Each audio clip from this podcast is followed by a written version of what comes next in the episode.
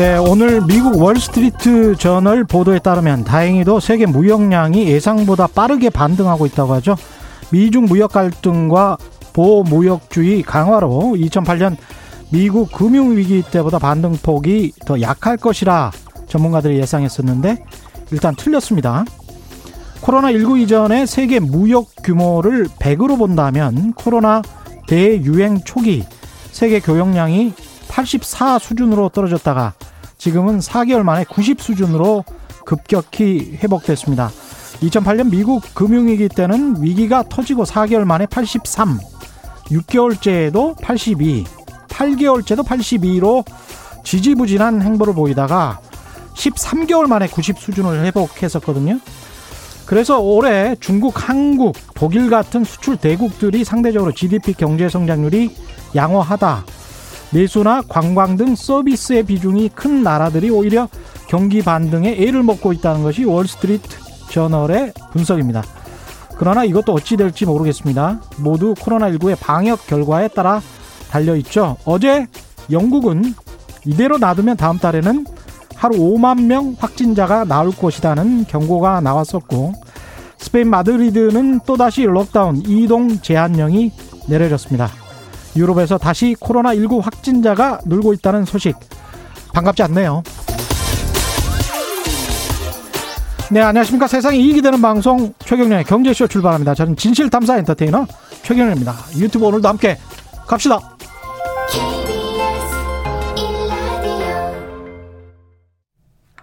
네. 예고부터 먼저 좀 해드리고요. 오늘 이슈 오도독 있는 날인데요. 오늘은 제가 직접 오도독 여러 가지 문제를 좀 다뤄보겠습니다. 이 방송 끝나고 오후 5시 30분부터 라이브로 진행됩니다. 유튜브 실시간 라이브 생방송입니다. 여러분들과 소통하면서 진행하겠습니다. 많은 시청 부탁드리고요. 오늘 또 최경련의 경제쇼에서 가을을 맞아 야심차게 준비한 새로운 시간입니다. 이름하여 보수의 경제. 이 코너명에 가장 잘 어울릴 것 같은 그런 분입니다. 경제학 박사 출신이시고요. 삼선의 일 잘하는 정치인에서 보수 진영의 경제통으로 새롭게 돌아오신 이혜훈 국민의힘 의원 전 국민의힘 의원 나오셨습니다. 안녕하십니까? 안녕하세요. 예. 네. 이혜훈 전 의원님 제가 양력을 잠깐 소개해드리겠습니다. 서울대학교 아이고, 예. 경제학과 졸업하시고 UCLA에서 경제학 박사 받으셨고요. 그다음에 이제 미국 랜드 연구소 계셨다가 한국개발연구원 KDI에 계셨다가 서울 서초갑에서 17, 18, 20대 삼선 의원 하셨습니다. 또 뭐 정보위도 하셨고 바른정당 대표 네. 하셨었죠. 예. 여러 가지로 하실 말씀이 많을 것 같아요. 네, 지금은 이제 동대문으로 지역구를 옮겼다는 것도 꼭 말씀드려야 되겠습니다. 아, 그렇군요. 예, 많은 분들이 아직도 서초를 알고 계셔가지고. 그러시군요. 예. 그러면 예. 댁도 옮기셨어요?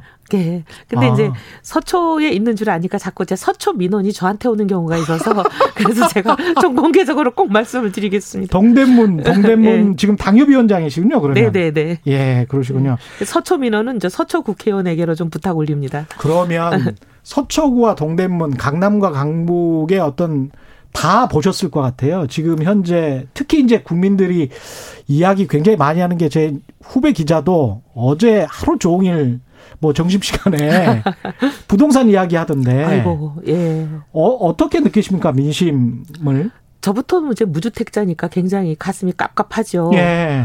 제가 15년, 16년 된 것 같은데요, 무주택자 된 지가. 예, 예. 뭔가 시어머니, 시부모님 모시고 살다가 이제 분간 이후 이제 계속 무주택인데요. 예. 그러니까 이제, 야, 이제 우리는 집 사는 건 끝났구나, 이렇게 생각하죠. 예. 굉장히 어렵죠. 음. 왜냐면 뭐, 김현미 장관, 음. 지금 뭐, 잘했니, 못했니 말들이 많으신데, 예.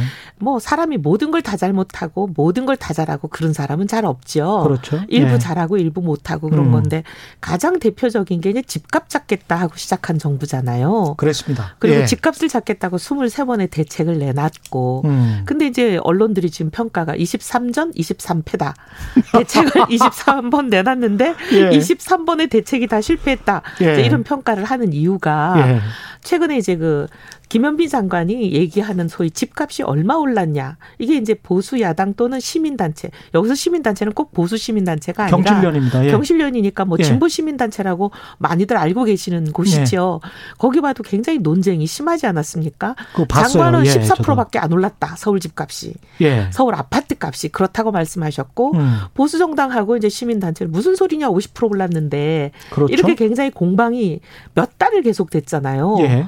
근데 이제 최근에 이제 결론이 나지 않았습니까? 국토위에서 송은석 의원이 질의를 예, 했죠. 질의했죠. 예. 뭐냐면 한국감정원이 제시하는 음. 통계도 한국감정원 홈페이지만 해도 여섯 종이 있다는 거잖아요. 그렇죠. 예, 그게 이제 실거래가 지수도 있는 거고 매매 가격 지수도 있는 거고 음, 음. 또 실거래가 안에도 보면은 평균 가격이냐 중위 가격이냐 예. 뭐 지수냐 이게 예. 이제 각각 다 있는 건데 예.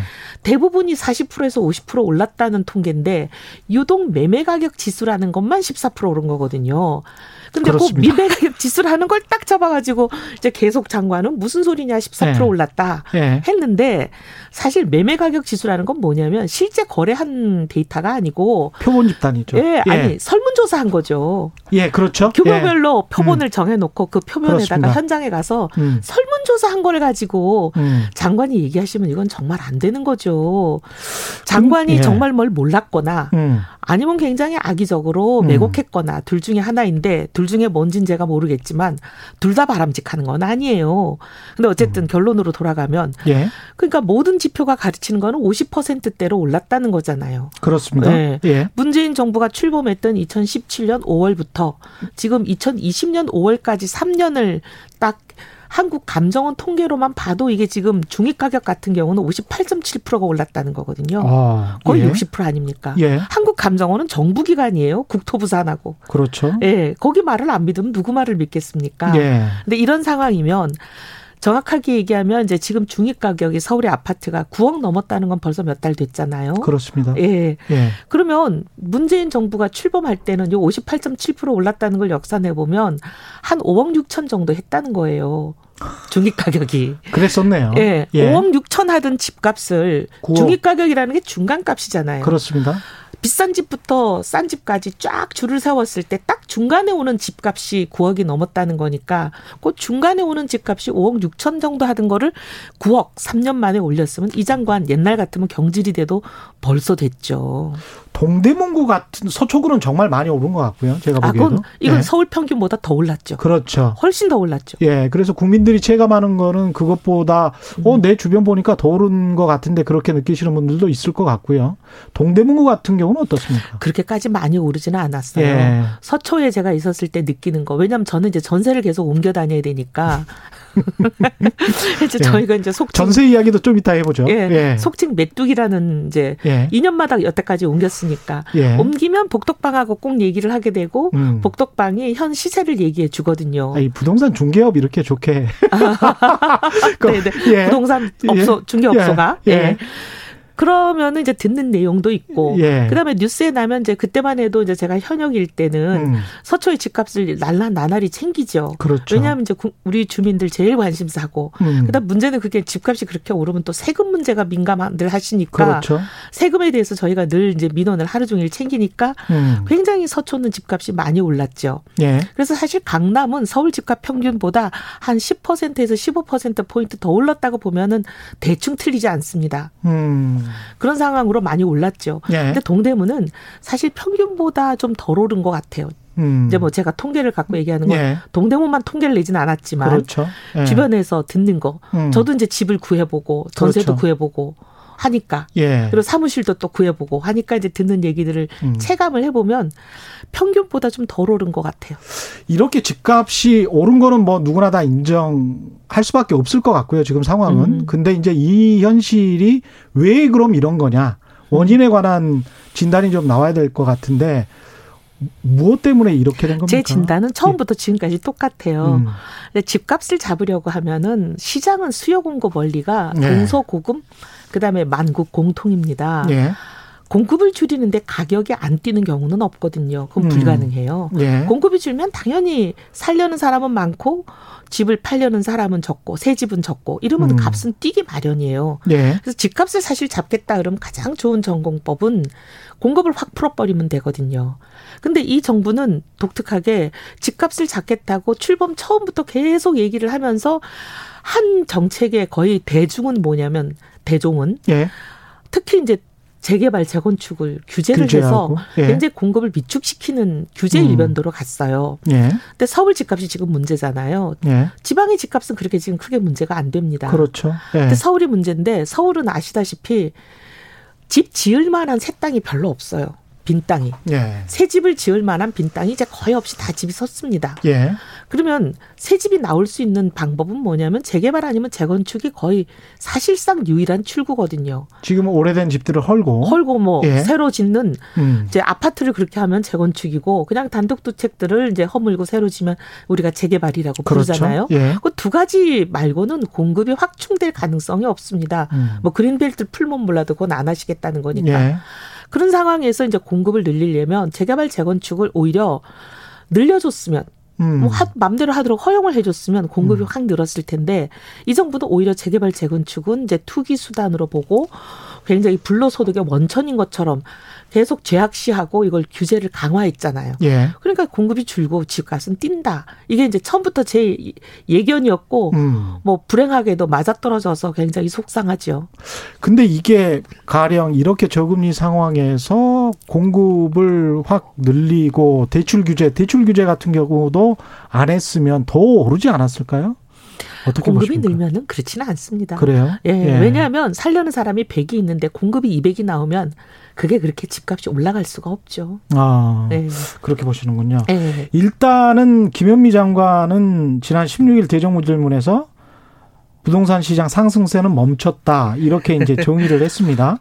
이 발언에 관해서는 어떻게 평가를 하십니까? 그거는 좀 답답한 얘기예요. 예. 지난번에 홍남기 부총리도 똑같은 실언을 하셨는데 음. 지금 우리가 집값이 상승세냐 아니냐 판단하는 기준은 그래도 가장 부동산 관련 데이터를 전통과 역사 있게 오랫동안 가공해 왔던 만들어내 왔던 국민은행하고 KB 예, 예 그다음에 정부기관이라고 볼수 있는 한국감정원을 기조로 하는 게 제일 정확합니다. 예. 근데 이제 지금 일부 언론에서도 그런 보도를 한 걸 제가 봤는데요. 그 보 도의 근거는 뭐냐면 한 부동산 업체가 계산한 거예요.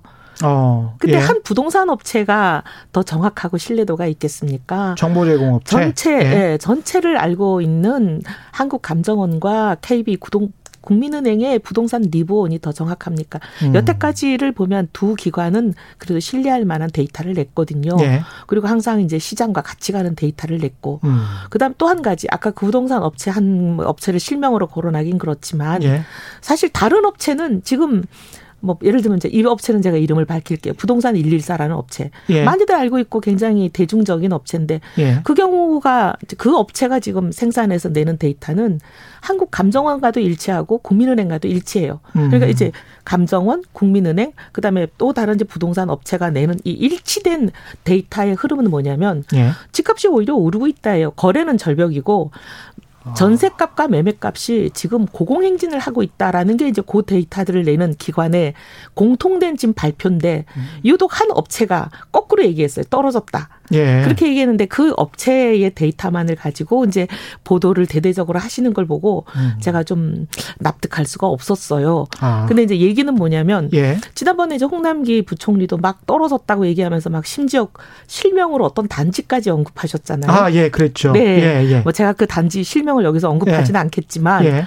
마포에 있는 한 단지잖아요. 예. 근데 거기 나중에 총남기 부총리가 얘기했던 사례를 그럴 리가 있나 하고 많은 사람들이 또 찾아본 거예요. 예. 했더니 특수 관계끼리 친족한테 싸게 판 거예요. 예, 예, 예. 봤습니다. 그러니까, 그러니까 이런 사례들을 가지고 음. 전체인 것처럼 얘기하기는 지금 어려운 상황이에요. 옹색하죠. 한 예. 사례 가지고 그렇게 이야기하는 거는 좀 말이 안 되죠. 근데 이제 예. 공교롭게도 고단지, 음. 음. 홍남기 부총리가 야 하락단지다 하면서 굉장히 지켜 세운 고단지 바로 2주 후에 어, 어마어마하게 오른 실거래가들이 고공행진들이 나왔잖아요.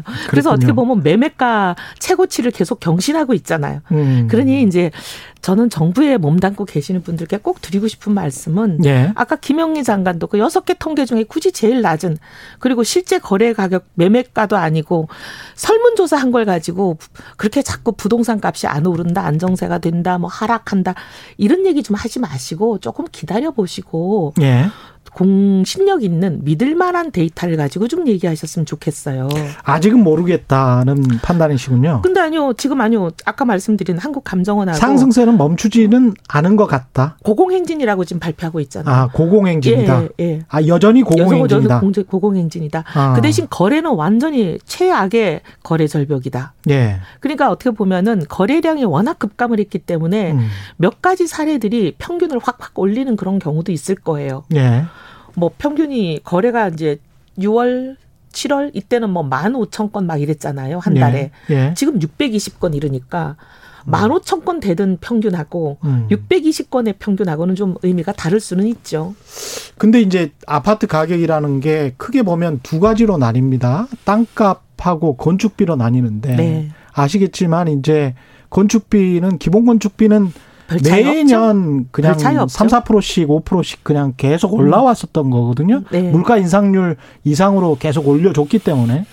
근데 이제 땅값이 오르는 게 너무 과도하게 올랐던 게 이 어떤 집값 상승의 주요 요인인데 지금 지난 정부 같은 경우에 분양가 상한제를 폐지하면서 민간 분양 아파트들도 집값 상승을 이끌었던 게 그게 2015년 그 제도 때문이 아닌가 이렇게 이런 비판도 있긴 합니다만은 이제 그런 비판을 많이 하죠. 특히 예. 여권에서 예. 지금 집값이 오른 것은 이 정부 탓이 아니다. 예. 박근혜 이명박 시절에 워낙 온갖 규제를 풀고 예. 빚내서 집 사라 하고 부추겼기 때문에 예. 이른바 그때 예. 만들었던 제조들의 영향이 지금까지 남아 있어 가지고 그래서 그 결과 집값이 오르는 거지. 이 정부 정책의 효과는 또 2, 3년 후에 나타날 거다. 이렇게 얘기를 하세요. 그렇죠. 예. 근데 그건 아니라고 보는 게요. 예. 노무현 정부 시절에 굉장히 집값이 올랐습니다. 다들 그렇죠? 기억하시겠지만 예. 뭐 거의 건국 이래 최고다 이렇게 평가들 받았잖아요. 예. 특히 강남 버블 세븐이라고 얘기했었던 강, 강남이 제일 많이 올랐습니다. 그렇습니다. 제가 예. 데이터를 그래서 찾아봤어요. 이건 이제 데이터를 갖고 얘기할 수밖에 없으니까 한국 감정원 데이터니까 이거 뭐 예. 제가 뭐 가공한 것도 아니고 예. 노무현 정부 5년 동안의 서울 아파트 값이 55.7% 올랐습니다. 예. 근데 강남은 66% 정도 올랐죠. 예. 예, 그랬고 이명박 아까 그래서 정부, 강남이 한 10% 15%더 오른다. 더 오른다. 예. 이렇게 통상 보면 대충 그래요. 예. 근데 이제 이명박 5년을 보면은 서울 전체 아파트 값이 마이너스 4.5 오히려 떨어졌어요. 예. 떨어졌고 이제 강남은 더 떨어졌어요. 음. 6.9로 떨어 6.9 마이너스 6.9. 예. 근데 이제 박근혜 5년을 보면은 상승세로 되긴 합니다. 10.5% 예. 서울 전체가. 그다음에 이제 강남이 11.9% 예. 이랬는데 문재인 정부 3년 만에 아까 이제 우리가 알고 있는 감정원 데이터 음. 얼마 전에 보도된 거. 예, 그렇죠. 57.8%. 그러니까 이게 예. 이렇게 많이 오르는 게 예. 박근혜 이명박 정부 때 그 정책을 썼으면 그때도 올랐어야죠. 그렇지 않습니까? 아니 근데 이제 그거를 부동산이라는 한정적인 어떤 경제 섹터를 큰 세계 경제 특히 이제 잘 아시겠지만 2089년에는 또 금융위기가 음, 있었었고. 음, 네네.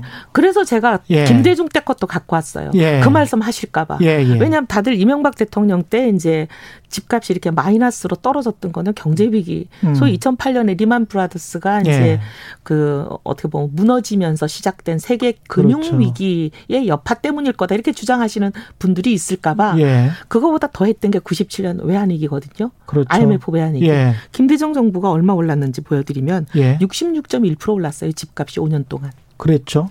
예. 네, 근데 그러니까 그때는 또 그 규제가 그, 지금 정부와는 달리 규제 완화책이었습니다. 기억나실지 모르겠지만은 음. 양도세를 아예 폐지를 시켰어요. 미분양 아파트. 왜냐하면 이제 예. 워낙 IMF 외환이기 때문에 예. 매물이 속출하고 부동산 값이 급락하니까 아마 그렇죠. 김대중 대통령 때 그랬을 거예요. 예. 예. 그러니까 이게 경제 위기만 가지고 얘기하기는 어렵다는 그렇죠. 걸 제가 그러니까 반증하는 그렇죠. 사례예요. 그러니까 예. 복합적으로 여러 가지를 좀 봐, 봐보긴 봐봐야 될 것 같습니다. 김대중 대통령 정, 예. 김대중 정부 때 그 소위 말하면 그렇게 완화하는 정책은 이해할 수 있어요. 예. 워낙 부동산이 이제 막 그 급락하면 또 온갖 다른 금융기관 부동산들의 연쇄 도산이 올 수 있는 부분이잖아요. 음, 그렇습니다. 이 집감이라는 예. 게 오르는 것도 바람직하지 않지만 너무 급등하는 급락하게 것도, 예. 내리는 것도 또 굉장히 많은 문제를 또 야기하잖아요. 우리가 맞습니다. 원치 않는 예. 예. 이 부동산 담보 대출을 잡고 돈을 빌려주고 빌려갔던 사람들이 부동산 값이 떨어지면은 대출을 상환을 못하는 일이 생기고 그럼 금융 입장에서는 대출을 회수 못하니까 이제 금융 경색이 생겨가지고 사실 이제 줄도산이 오는 거 아니에요. 금융기관이 네. 무너지면 온갖 기업들도 무너지는 거니까. 그렇죠. 그러니까 그런 여러 가지 이제 복잡한 고려 때문에 음. 저는 김대중 정부 때는 갖가지 이제 완화책을 내지 않았나 그렇게 음. 생각은 하죠.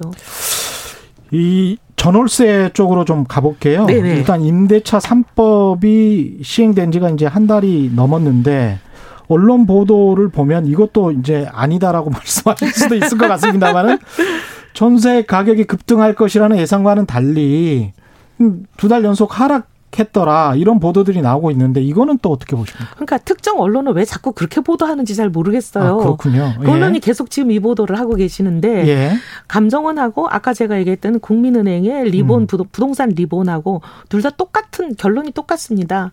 전세값 고공행진이라는 거예요. 음. 지금 64주째 연속 상승세를 유지하고 있다. 이게 이제 그 감정원과 국민은행의 지금 예. 보도 자료들이잖아요. 예. 근데 왜 그 언론은 자꾸 떨어졌다고 쓰는지 잘 모르겠는데 음. 어쨌든 그 언론이 얘기하는 근거는 이제 어떻게 보면 굉장히 지엽적인 근거라고밖에 볼 수가 없고 예. 우리는 어쨌든 감정원 데이터를 믿어야 되니까 예. 그리고 이제 권위 있고 여태까지 부동산 관련해서 가장 전통과 역사를 가진 것은 국민은행 데이터잖아요. 예. 거기에 보면 64주 연속 오르고 있는 거예요. 그러니까 임대차 3법이 통과됐던 7월 말을 기준으로 보면 그때까지도 57주 연속으로 계속 전세값이 올라왔던 상태에서 예. 임대차 3법이 통과가 되니까 품귀 현상이 일어나서 오히려 지금은 더 오르죠. 음. 지금 보면 0.1%한 달에 0.1% 오른 건 굉장히 많이 오른 겁니다. 전세값이. 그렇죠. 지금 감정원 데이터는 0.1% 올랐다는 거거든요. 예. 9월 첫째 주, 9월 둘째 주 계속 그렇게 연속적으로 오른다는 거고 음. 그다음에 이제 또 보여주는 게 있습니다. 예.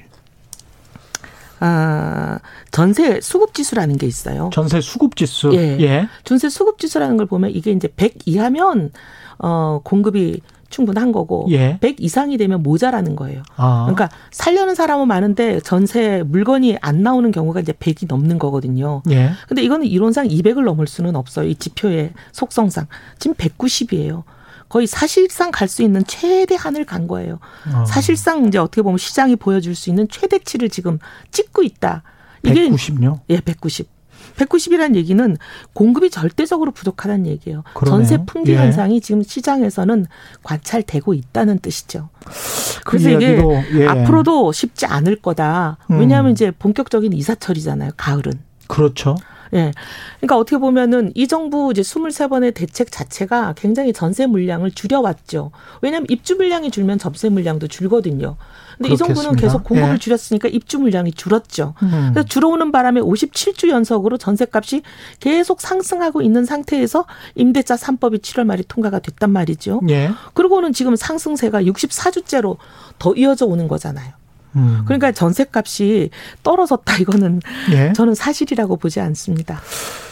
지금 가격은 어떻게 보십니까? 그, 그, 제가 이제 이야기했던, 어제 이야기했던 후배 기자도 음. 약간 좀 패닉 상태에 빠져 있는 것 같아서 걱정이 되던데. 네. 이제 뭐 이제 30대들이 음. 뭐 100조 정도를 빌려서 집을 샀다 뭐 이런 통계가 나오고 있습니다. 근데 이게 걱정이죠. 너무 또 이제 고점에 사면 음. 또 아마추어 같은 또 30대 또 젊은이들이 이렇게 샀다가 또 아주 투자에 노련한 다주택자들이랄지 이런 사람들이 또 치고 나가는 걸 그걸 그 받아주는 물량일 수도 있기 때문에 다들 그렇게 보고 있죠. 예. 지금 왜냐하면 급매물로 이제 던지는 사람들은 누구겠어요. 예. 법인으로 소유하고 있어가지고 이번에 이제 세금이 바뀌면서 법인이 그렇죠. 갖고 있던 세, 어, 부동산에 대해서는 중과세잖아요. 음. 그러니까 던지는 사람. 예. 근데 그 법인보다는 저는 다주택자 물량이 더 많을 거라고 봅니다. 예.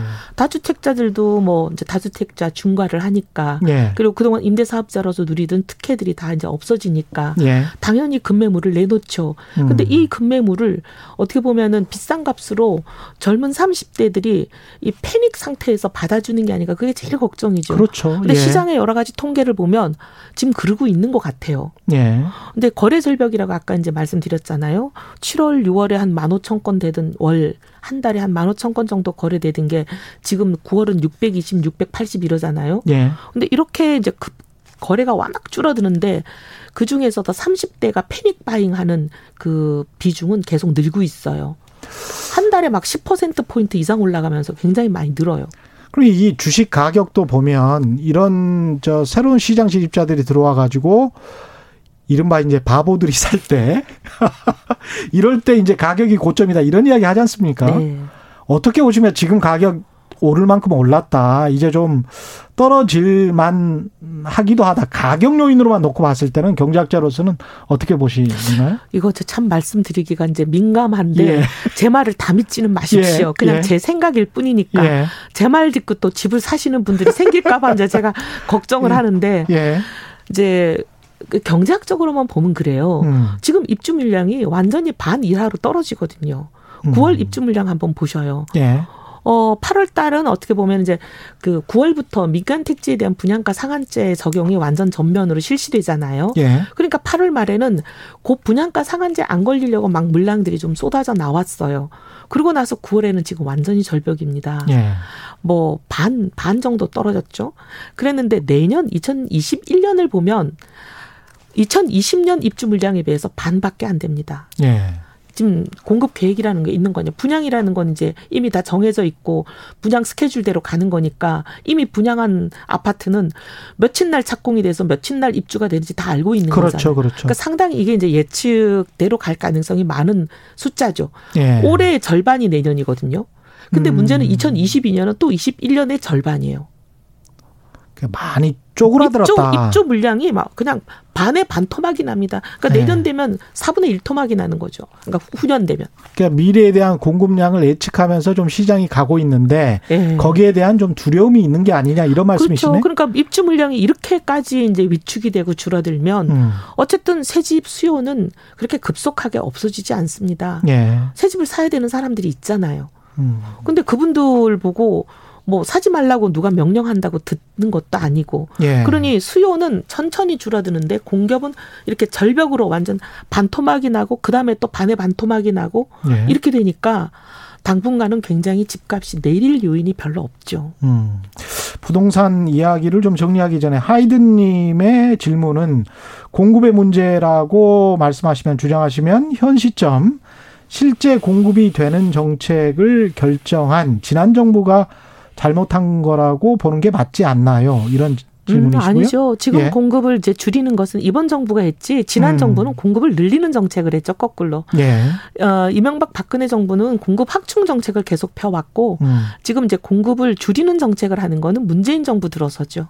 예. 5753님과 SW님, 포도님은 아까 이야기가 좀 됐던 건데 지금 집값은 미국에서 달러를 풀어대고 경제 회복을 위해서 경쟁적으로 돈을 풀어대는 어떤 자산 인플레 현상 아닌가 이런 큰 맥락에서 봐주셨는데요. 어떻게 생각하십니까? 뭐 영향이 전혀 없지는 않지만 음.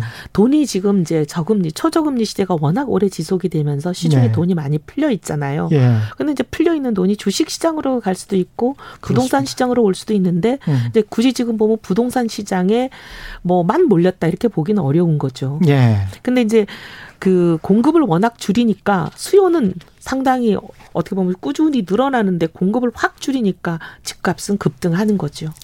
이 정부 입장에서는 김현미 장관은 이제 GTX를 어떻게든 추진해서 서울에 집중된 거를 좀 수도권으로 삼기 신도시를 음. 어떻게 빼보겠다 이런 생각인 것 같고 그거를 뭐 강력하게 추진하는 것 같은데. 어, 그건 좋은 일이죠. 그거는 그, 그대로 어, 그냥 추진해야 되는 거예요. 어, 그건 추진해야죠. 예. 그리고 사실 그거는 이제 김현미 장관의 이제 브랜드가 아니고 예. 이거는 김문순 지사가 시작한 브랜드, 김문수 브랜드죠. 아 그렇습니까? 네네. 네. 예. 김문수의 아, 김문수 경기도지사 하실 네네. 때 그때 이제 서울에 계속 강력하게 요구를 했죠. 예. 예, GTX 하자. 그리고 음. 공약 사항이었던 것도 기억하고. 음. 예, 근데 이제 지금은 이제 이게 워낙 GTX 같은 곧 벌써 노선도 A, B, C 노선 세 개 노선이나 되기 때문에 예. 굉장히 총 연장도 길고 또 서울 도심을 다 통과하기 때문에 이게 이제 굉장히 공사비 문제며 복잡한 문제들이 많잖아요. 그렇죠.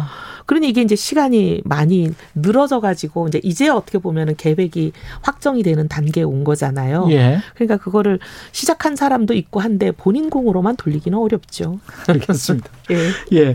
김종인 음. 그 비상대책위원장 국민의힘 비상대책위원장이 찬성 입장을 밝혔습니다. 공정거래 3법. 아, 예. 공정거래 3법 지금부터 좀 이야기를 해보겠습니다. 네. 일단은 당내 반발이 있다는 보도들도 좀 있고요. 네. 정부 여당이 지금 추진 중인 공정거래 3법은 청취자분들도 잘 모르실 것 같아서 일단 네. 내용부터 좀 소개를 해 주시고 예. 전반적인 평가를 좀 해 주십시오. 예. 일단 법 세 개가 첫 번째 상법 개정안이 있고요. 예. 공정거래법 개정안이 있고요. 상법, 공정거래법, 공정거래법 예. 그다음에 금융그룹 감독법 있습니다. 아, 예. 근데 요 세 개가 이제 다 어떻게 보면 하나하나가 어마어마한 파급력을 갖는 우리 경제의 어떻게 보면 생태계 자체를 확 바꿔버릴 수 있는 중대한 법안들이라 예. 내용이 굉장히 복잡하지만 그래도 조금 설명은 드려야 될 것 같아요. 예. 상법 개정안에 보면 이제 세 가지가 핵심이에요. 감사위원을 이사와 분리 선출한다. 예. 과거에는 이사를 쭉 뽑아놓고 그 이사 중에서 아무나 감사위원을 뭐 아무나는 아니지만 예. 어쨌든 소위 뭐 주주 그 중에서 호선 예. 음, 한 거죠. 돌아가면서 예. 하는 거죠. 예. 그러니까 어떻게 보면 이사를 뽑을 때 벌써 감사가 정해진 거예요. 그렇습니다. 근데 예. 이사를 뽑는 거는 지배주주가 상당히 영향력을 미치죠. 그렇습니다. 왜냐하면 지분이 높으니까 예. 의결권도 크고 이제 그런 상황이었는데 문제는 이제 감사라는 게 이 경영진이 불법 부정한 행위가 있나 없나 이걸 살피는 거잖아요. 회사의 실질적인 이인자 아닙니까 감사가? 네. 예. 감사라는 거는 이제 불법 부정 행위를 발견하면 이거는 주무관청에 신고할 의무가 있는 사람이에요. 맞습니다. 그리고 주총도 소집해야 되고 주총에 보고도 해야 되고. 예. 근데 이제 이런 경우에 대주주가 음. 뭐 가사 음. 어, 내 말 잘 들을 사람, 나와 한 통속이 될 사람으로 이사를 쭉 선임해 놓고 그 이사들이 돌아가면서 감사를 하면 예. 감사가 제 역할을 하기 어렵다. 예. 이런 이제 문제 제기가 되는 거죠. 그동안에 또 이사회가 또 거수기 노릇을 해왔다 뭐 이런 이야기가 있었습니 이런 얘기 있었고. 예. 근데 이제 이런 부분에 대해서 저도 공감을 하고 이거는 음. 어떻게 보면 감사가 정말 공정하게 소수 주주의 이익까지도 대변하면서 예. 전체적인 회사가 수익을 극대화하고 주주들의 그렇죠. 이익을 어 도외시하지 않는 그런 경영이 되도록 불법 부정을 감시하도록 하는 게 맞다. 그렇죠. 저도 그렇게는 생각합니다. 예.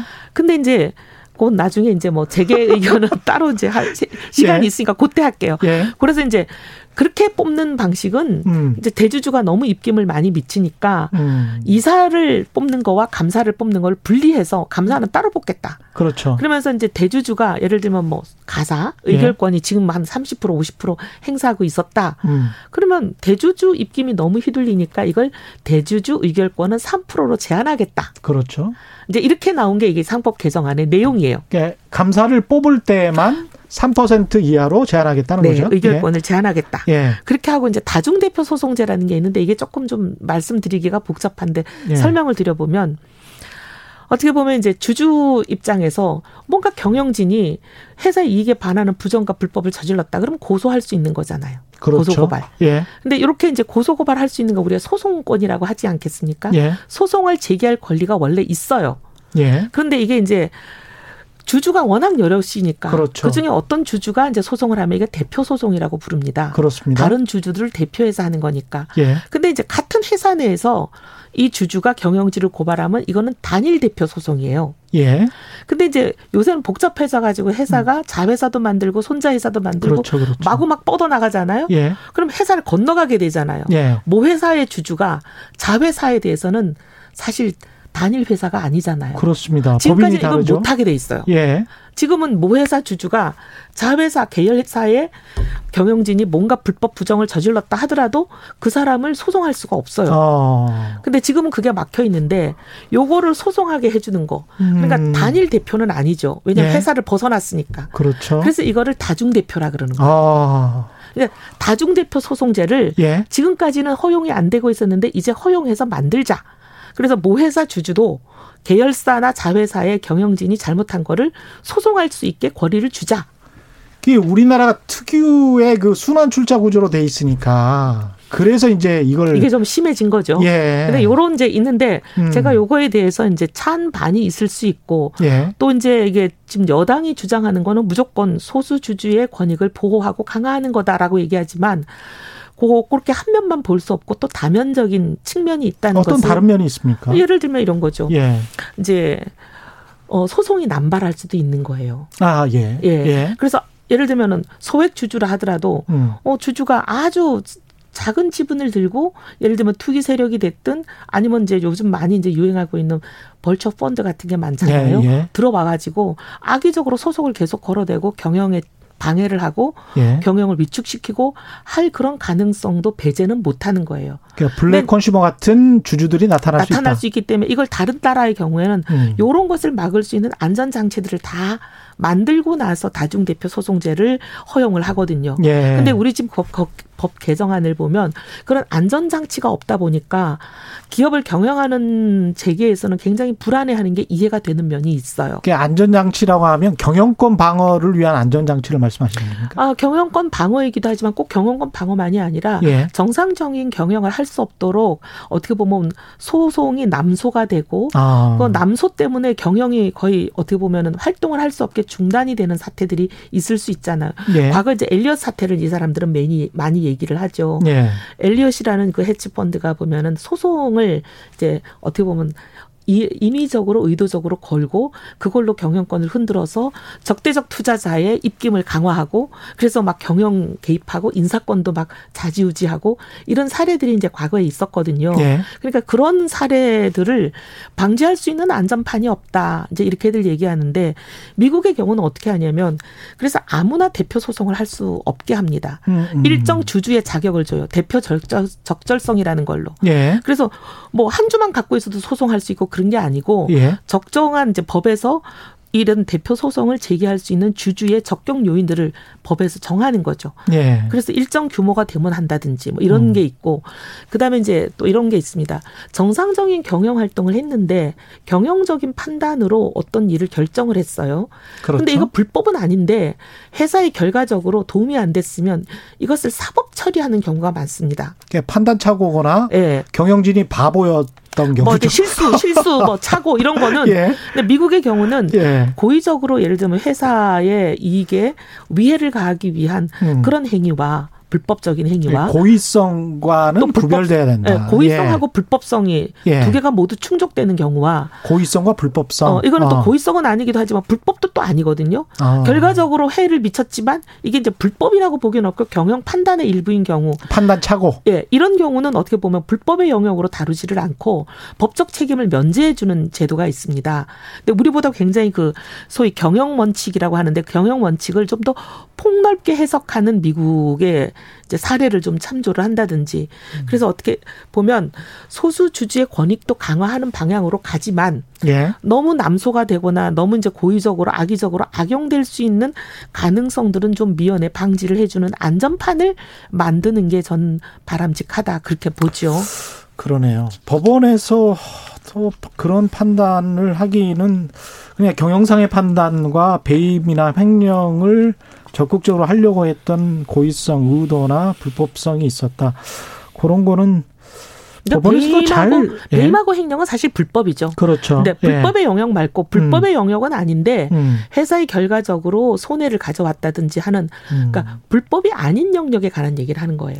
국민의힘 같은 경우는 그래서 이 공정경제 3법에 관한 어떤 단일된 의견이 지금 모아진 겁니까? 그러지는 않은 것 같아요. 예. 그래서 지금 이제 김종인 비대위원장 같은 죄송합니다. 예. 설명을 하다 보니까 예. 결국 상법 개정안 겨우 얘기하고 이제 뭐, 예. 뭐 나머지는 좀 얘기를 못 했는데 그렇죠. 예. 시간이 있으면 하도록 하고요. 예.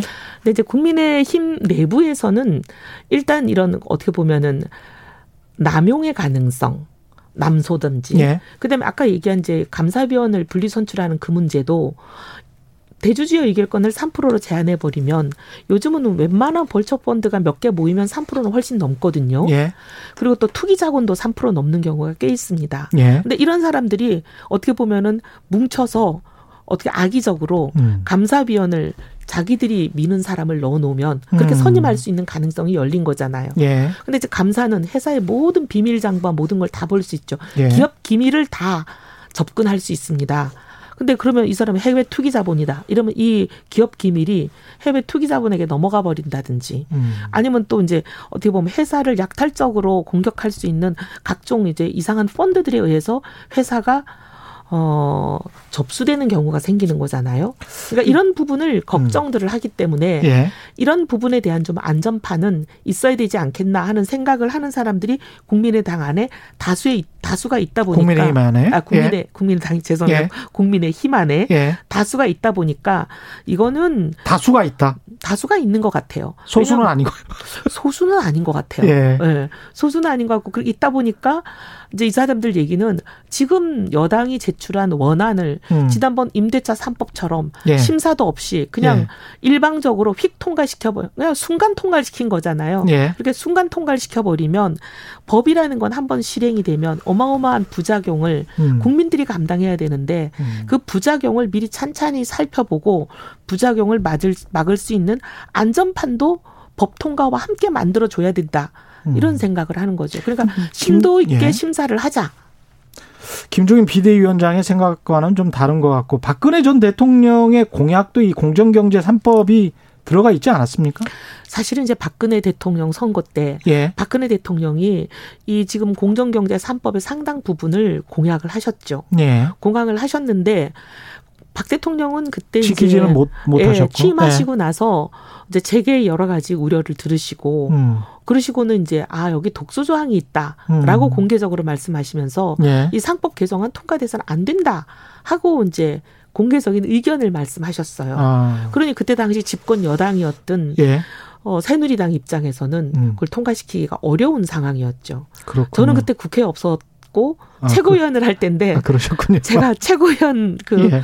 모두 발언이나 이런 걸로 예. 상법 개정안은 대통령 공약인데 왜 이걸 예. 통과 안 하냐, 통과시키지 않냐라고 여러 번 얘기를 공개 발언을 하는 바람에 대통령이 좀 많이 불편해하셨던 걸로 들었습니다. 그렇군요. 지금 저 설명을 못하신 법안이 두 개인데 공정거래법 음. 전부 개정안하고 금융그룹 감독법 개정 제정안이 있습니다. 네. 예. 공정거래법은 짧게 좀 예. 전속 고발권을 폐지하자는 게 이제 주고 예. 그다음 하나는 일감 몰아주기 등 재벌 총수의 사익 편취 사익 규제를 강화하자는 게 있거든요. 그 좋은 거 아닙니까? 그래서 저는 사실 이 일감 몰아주기 등 예. 사익 편취 규제를 강화하자는 거에 대해서는 재계가 얘기하는 예. 그 소위 이제 어떻게 보면 변이 재계의 예. 변이 예. 그렇게 크게 타당성이 좀 납득이 타당성을 인정하기 어렵다 이렇게 생각하고 이거는 그렇죠. 저는 뭐 크게 예. 재계의 얘기를 받아줄 만한 부분이 많지 않겠다 이런 생각은 해요. 예, 상법을 제일 걱정하시는군요. 예, 상법을 예. 걱정하고. 음. 근데 전속 고발권도 이런 거예요. 그동안 공정위만 공정위가 요청을 해야 고발을 해야 검찰이 수사도 하고 기소도 할 수 있었습니다. 예. 공정위가 아무것도 하면 검찰이 움직일 수가 없는 게 요 공정거래에 관한 거예요. 그렇죠. 엄청난 가격 담합, 그다음에 입찰 담합, 뭐 여러 가지 이제 많잖아요. 예. 부정행위가. 예. 근데 이제 이런 것들을 공정위가 눈 감아 버리면 아무것도 안 되는 거죠. 음. 근데 그동안 보면 어 이제 하루에 그러니까 1년에 신고되는 소위 이제 이런 위반 사례가 왔는데 공정위가 예. 먼저 처벌 조사를 합니다. 경제 검찰이니까. 예. 처벌 조사를 해 보고 아 이거는 우리가 검찰에 고발해야 되겠다 하면 하는 거거든요. 근데 그 고발 비율이 0.3% 0.5% 그래요. 안 했다는 얘기죠. 안, 안 하는 어, 거네. 안 했다는 얘기죠. 예. 예를 들면 뭐, 천 건이 있으면 세 건 했다는 얘기잖아요. 예. 그러니까 천 건이라는 거는 다들 당사자들은 회사가 막 무너지고 회사가 문 닫게 되고 막 그런 억울한 심정을 담아서 하는 사람들이잖아요. 예. 물론 그분들의 고소가 다 정확하고 모두가 다 기소돼야 된다 그런 얘기는 아니지만 천 건 중에 세 건만 이거 수사할 필요가 있다라고 하는 거는 좀 왜냐하면 공정위가 고발하는 거는 수사를 해주세요. 수사할 필요가 있습니다지 이 사람들이 유죄입니다가 아니거든요. 그리고 공정위 관료들도 나름대로 조사를 했을 거 아니에요. 예. 그러니까 하여튼 그런 이제 역사가 오다 보니까 예. 야 이거 공정위만 전속 고발권을 갖고 있어 갖고는 안 되겠다. 음. 피해를 당한 사람도 자기가 직접 검찰에다가 고발을 할 수 있도록 그러네요. 이게 권한을 줘야 되겠다. 이렇게 음. 돼가지고 여기까지 온 거예요. 근데 박근혜 대통령도 이거를 공약을 하셨어요. 예. 근데 박근혜 대통령 때는 어디까지 타협을 했냐면 감사원장, 예. 조달청장, 음. 중소기업 청장을 공정위원장 말고 추가하는 걸로 끝났어요. 아. 근데 추가했더니 그럼 효과가 있었냐? 예. 천건 중에 세 건이 든 게한 일곱 건 정도로 는 거밖에 없어요. 그렇군요. 그러니까 이제 다들 전속 고발권을 그렇게 해가지고는 효과가 없다. 예. 당사자도 시민단체도 음. 하게 해주자 이런 얘기인데, 음. 근데 저는 이것도 조금 걱정은 되네. 그렇게 되면 이제 아무나 막 고소 고발을 해대면 예. 기업이 그 고소 고발에 끌려다니느라고 기업의 음. 경영 활동을 하기가 어려울 수도 있잖아요. 예. 그래서 이제 검찰이 수사에 착수하는 건 어떤 기준과 요건을 충족했을 때 검찰이 수사에 착수한다. 음. 뭔가 이런 기준과 원칙을 좀 법에 담으면 좋지 않겠나. 그런 좀 저는 그렇습니다. 절충안이 생각이 예. 듭니다. 지금 또 질문들이 들어오고 있습니다. 딸기 딸기 피터님은 의원님 의견대로면 대한민국 언어 체제에서는 면제권이 남용되는 게 아니냐. 대한민국 오너들의 면제, 면제, 법으로부터의 면제. 제가 얘기한 네. 게 어디가 그런 부분이 있는지 모르겠는데요. 이제 상법과 네. 관련해서 네. 장영태 님도 이제 네. 감사를 대주지 말고 지분 높은 사람들이 뽑는 게왜 음. 문제인가요? 재벌 입장을 대변하는 것처럼 들립니다. 뭐 이런 말씀이신데요. 그분은 제 얘기를 예. 오해하셨네요. 제대로 예. 이해를 못하셨네. 그리고 제가 얘기하는 거는 예. 감사를 대주주가 뽑게 하는 현행 방식이 음. 어떻게 보면은 감사가 제대로 작동하지 못하게 하는 그런 측면이 있기 때문에 그렇죠. 예. 감사를 분리 선출하는 게 예. 동의 분리 선출하는데 동의를 한다. 음. 하지만 여러 가지 이런 부작용이 이런 우려가 있으니 좀 생각을 해봐야 그 부작용의 안전판은 만들자. 만들자. 예, 제가 너무 말을 빨리 해서 맞습니다. 예. 말을 그렇게 말씀하셨나 보네요. 예, 예. 예. WHO님은 한국 대기업이 소액 주주 편인 적이 있나요? 그러니까 전반적으로 대기업 오너 특히 음. 이제 뭐 그 특히 삼성물산 국민연금 음. 이 사건 우리가 이후에. 직후기 때문에 그다음에 이제 LG화학 같은 경우도 지금 100% 예, 물적 분할한다고 해 가지고 뭐 주가가 한참 떨어졌었거든요. 그래서 이제 경제쇼의 청취자분들은 그런 것들이 좀 민감한 것 같아요. 음, 아, 그러실 수 있죠. 그리고 네. 이제 어떻게 보면 소액주주 권한이라든지 소액주주 권한을 넘어서서 그 이전에 공정하지 않은 게 많았잖아요. 그렇죠. 롯데그룹의 항제 그 형제인 안이 공정했다고 생각하는 국민이 누가 있겠습니까? 그렇습니다. 예. 그지 않습니까? 예. 그러니까 그런 부분이 왜 지분은 쥐꼬리만한데 음. 전체 재벌 기업 전체를 이렇게 손가락 하나로 까딱까딱 움직이냐 예. 이런 부분은 본인이 가지고 있는 지분만큼만 권리를 행사해야 된다는 우리 원칙에 반한다. 그렇죠. 동의하죠. 제가 늘 주장해온 게 그건데. 예. 근데 그런데 이제 그렇다고 해서 그것만 보고 음. 모든 경제 법을 만들기는 또 다른 부작용을 생각 안 할 수가 없습니다. 예. 그러니까 이제 어떻게 보면 이 상법이라는 것은 경제의 헌법이잖아요. 음. 상법이라는 건 그만큼 중요한 거고 그렇습니다. 다른 법들이 다 거기서 파생해서 나가는 거기 때문에 예. 이 상법의 그 조항을 바꿀 때는 모든 부작용 가능한 부작용도 찬찬히 살펴보고 그 부작용들을 최소화할 수 있는 안전판도 만들고 그렇게 가는 게 좋다는 거죠. 예. 1분 정도밖에 안 남아서 아, 네. 질문들이 굉장히 많이 남았는데요. 네. 한 가지만 네. 마지막으로 말씀드릴게요. 일단 4차 추경 합의에 음. 성공을 했습니다. 네. 여야가 네. 다행입니다. 어떻게 평가를 하십니까? 저는 그거는? 처음부터 예.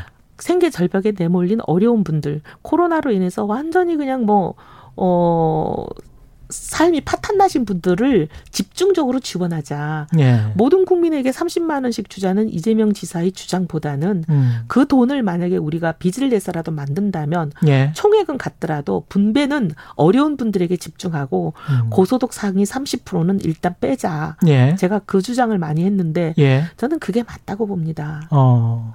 왜냐하면 더 줄 수 있으면 더 드리고 싶은데 지금 돈을 빚내야 되니까 그렇죠. 더못 드리는 거잖아요. 사실은 코로나 때문에 거의 뭐 가게를 접어야 되신 분들, 식직을 실직을 하신 분들 이런 음. 분들한테는 그 손해를 지금 다 만회할 만큼 못 도와드리잖아요. 알겠습니다. 그런 네. 입장이시고요. 네. 예, 오늘 말씀 감사합니다. 지금까지 야권의 대표적인 경제통 이혜훈 전 의원과 함께했습니다. 고맙습니다. 네, 감사합니다. 예, 저희가 준비한 최경련의 경제쇼는 여기까지입니다. 아까 말씀드렸죠? 5시 반부터 이슈 오도독 라이브로 진행됩니다. 저는 KBS 최경련 기자였고요. 지금까지 세상이 이익이 되는 방송 최경련의 경제쇼였습니다. 고맙습니다.